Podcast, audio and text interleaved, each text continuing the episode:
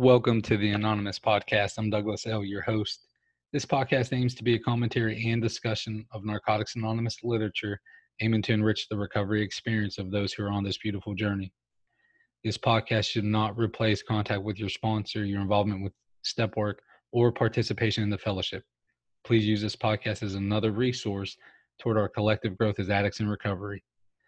We're simply addicts seeking recovery, nothing more, and for sure, nothing less. Now let's get started.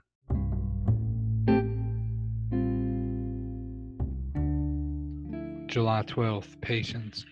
We were trapped by our need for the instant gratification that drugs gave us. Basic text, page 25. I want what I want, and I want it now. That's about as patient as most of us ever got in our active addiction. The obsession and compulsion of our disease gave us a one track way of thinking. When we wanted something, that's all we thought about. And the drugs we took taught us that instant gratification was never more than a dose away. No wonder that most of us came to Narcotics Anonymous with next to no patience. The problem is, we can't always get what we want whenever we want it. Some of our wishes are pure fantasy, if we think about it, we'll realize we have no reason to believe those wishes will be fulfilled in our lifetimes. We probably can't even fulfill our realistic desires. We certainly can't fulfill them all at once. In order to acquire or achieve some things, we'll have to sacrifice others. In our addiction, we sought instant gratification, squandering our resources. In recovery, we must learn to prioritize, sometimes denying the gratification of some desires in order to fulfill more important long term goals. To do so requires patience. To find that patience, we practice our program of recovery, seeking the kind of full bodied spiritual awakening that will allow us to live and enjoy life on life's terms. Just for today, higher power, help me discover what's most important in my life. Help me learn patience that I can devote my resources to the important things.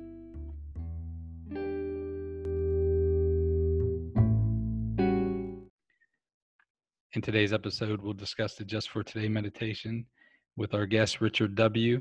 Hey, welcome to the Anonymous Podcast, Richard. Thank you very much. All right, I'm glad you're here, Richard. If you could tell us your clean date, where you attend meetings, and could you give your home group a shout out? All right, my uh, clean date is June 1st, 2002. Uh, currently, my home group is the Save Uranus group here in of Front Royal, Virginia. And uh, hey, everybody, how you doing? And uh, I think that's all you asked me. Yeah. I attend I attend meetings here in the Savannah area, Shenandoah right, Valley area. Oh, very cool. And that's an interesting name for for the group, Richard. So, so at this time, could you could you share your thoughts on the Just for Today? Uh, well, it's very pragmatic uh, which often the Just for Today is. Um, it talks about prioritizing, uh, prioritizing, prioritizing, uh, and the it's all about patience, um, which I think is important, or at least it was important to me. Uh, but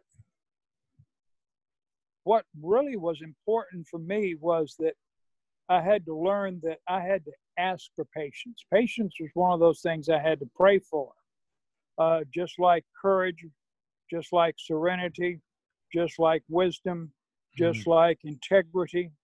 Uh, all of the all of the assets that are the opposite of my character defects, I have to pray for on a daily basis sometimes, and uh, you know that's just the way it is um, i i use the steps in my recovery um, and what i was taught by my sponsors because i i came into into recovery just ripping ripping and roaring i was a crystal meth addict and i wanted to go as fast as uh, i had been going in the past and I was told, hey, man, slow down.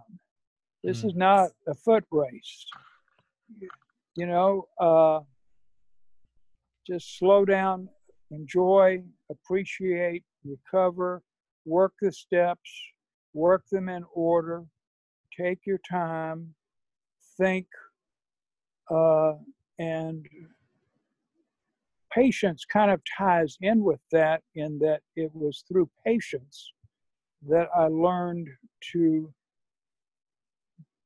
give consideration the consequences of my actions mm. by simply slowing down and thinking about what I was going to say, um, what kind of situations I was putting myself into.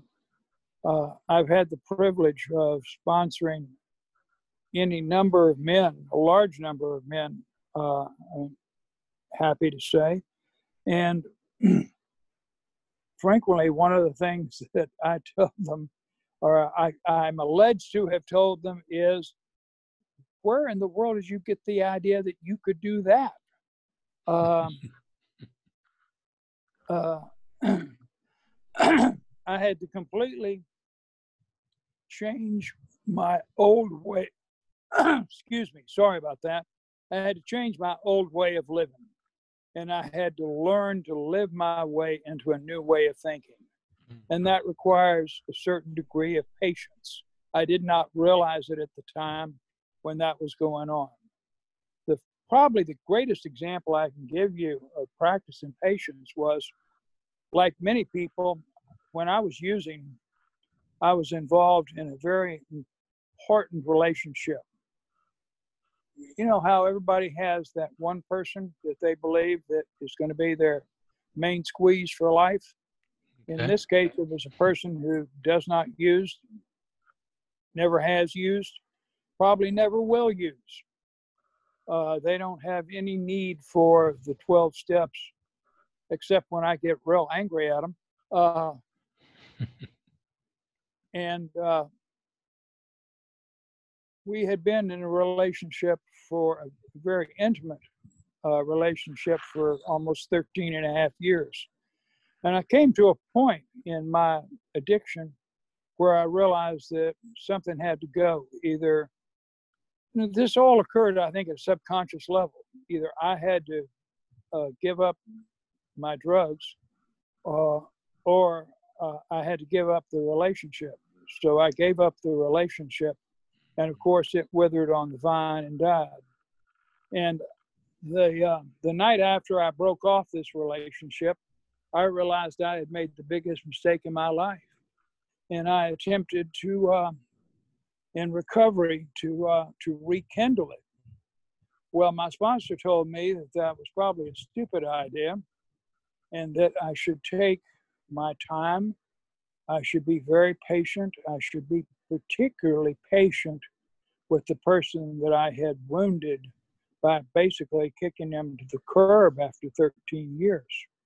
Um, we have since become, Lord, in the last 18 20, 30 years. We have become best friends.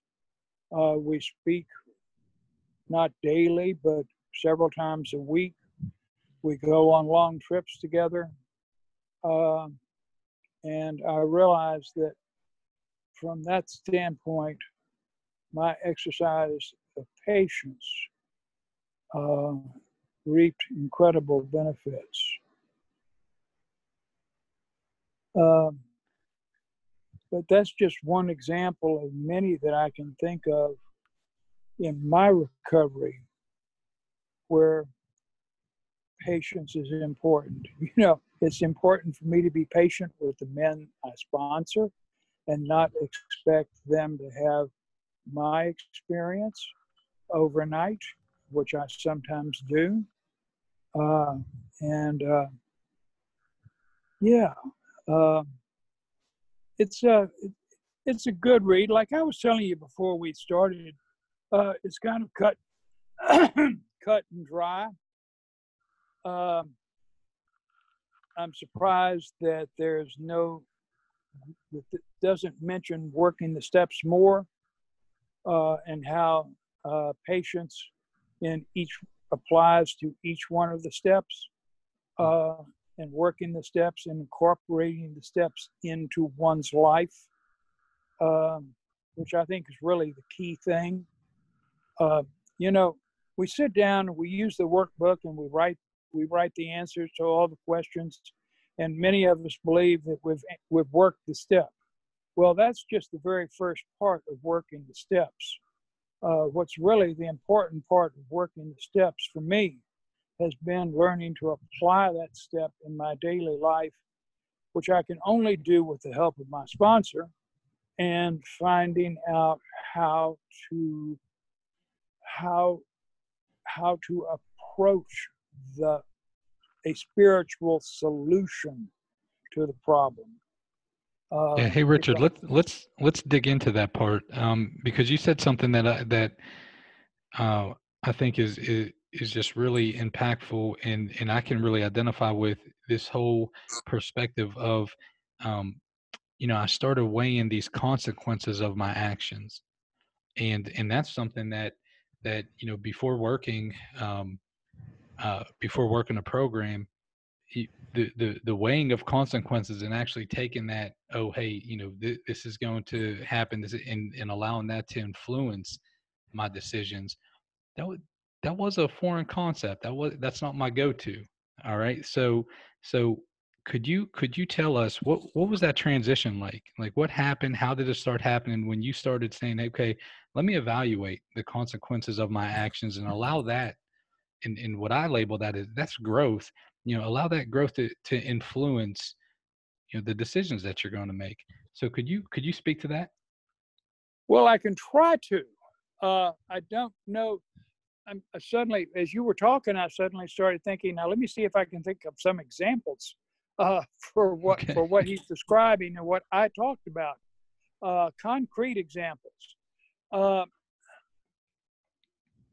it's more it's more it's more simply a lot a lifestyle if you will mm. um, when when i was a crystal meth addict and um,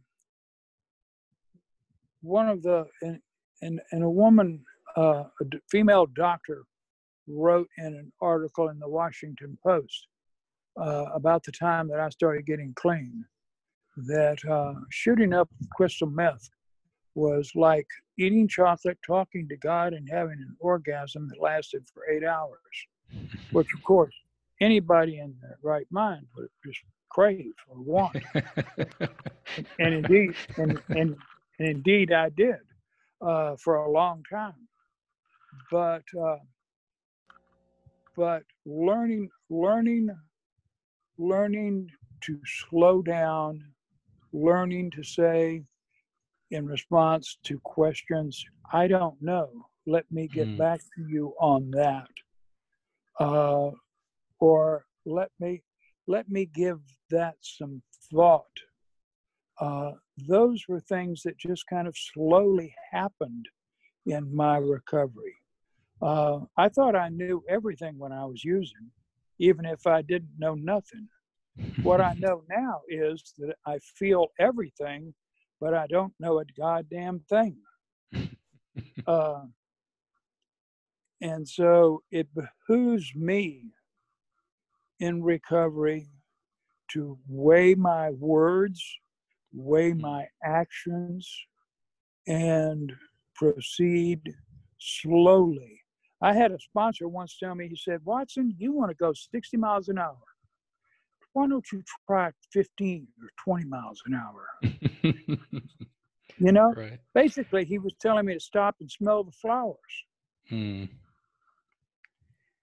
Yeah, now, there's been many seasons of my recovery where I was the same, just going, you know, wide open, not not really understanding the direction, but I'm in a hurry to get there. Yeah. And so, do you do that? Do you do you live by that now, Richard? Is, I, is do you feel like you've you're kind of like, all right, I've transitioned to the to the 15 mile per hour zone? uh, I hope that I have, and maybe maybe about 15 to 25 percent of the day I have, but there are still occasions when when I I just you know word my word my the words just come out boom and I don't give any consideration to how they're going to affect somebody else mm. or or something like that because I'm human. We all are. I think one of the most most important people for us to be patient with is ourselves. Hmm. And and our and our own growth and recovery because we're all going to do this differently. We're all going to proceed through the steps differently. Does that make do you identify with that? Yeah, man. I and you know when you said that, my I, I could I picture my sponsee brother, um, and and uh, we've gotten close over the years. Um, you know, like really close. You know, we're transparent with one another, and and uh, and he tells me he's from England, and uh, he has just the most the, the coolest accent, and and he says, "Ah, kid," that's what he calls me. He says, "Ah, kid, uh, put down the bat and pick up the feather." And you know he says that in in you know in his, in his accent, and it's just so powerful when he says that because what he's telling me is exactly what you said. It's like it's time to be patient with yourself, allow the growth to catch up. You do the actions, you know and and allow allow your emotions allow your thoughts all these things you do the action allow those emotions thoughts let them catch up just be patient with the results and uh and that's exactly you know that's the first thing i thought about when you said that richard and um so so so with that um let, let's let's uh i like to transition into to ask all the guests on the on the podcast this this question so richard if you could go back to 2002 and talk to to to Richard W. with one day clean, one week clean. knowing what you know now, you've been on this journey a long time. If you could go back to that, so so you're speaking to yourself with a day clean, with a week clean. What what would you pour into into that man? The first thing I'd say is you are in for an incredible ride, hmm. and enjoy it. Slow down and enjoy it you know, the, in in uh, Pat, uh, what's it, oh, I've forgotten the author's name. I want to say Patrick somebody, but Auntie Mame, she says life is a banquet and too many damn fools are starving. And mm. uh, I've discovered life is a banquet, and uh, you need to relish and enjoy every single item on the menu. Thank you all again for spending your time with us today on the Anonymous podcast. I encourage you all to focus on that magic six letter word, others, as we go out into the world. Until next time, I'm your host, Douglas L. Namaste and God bless.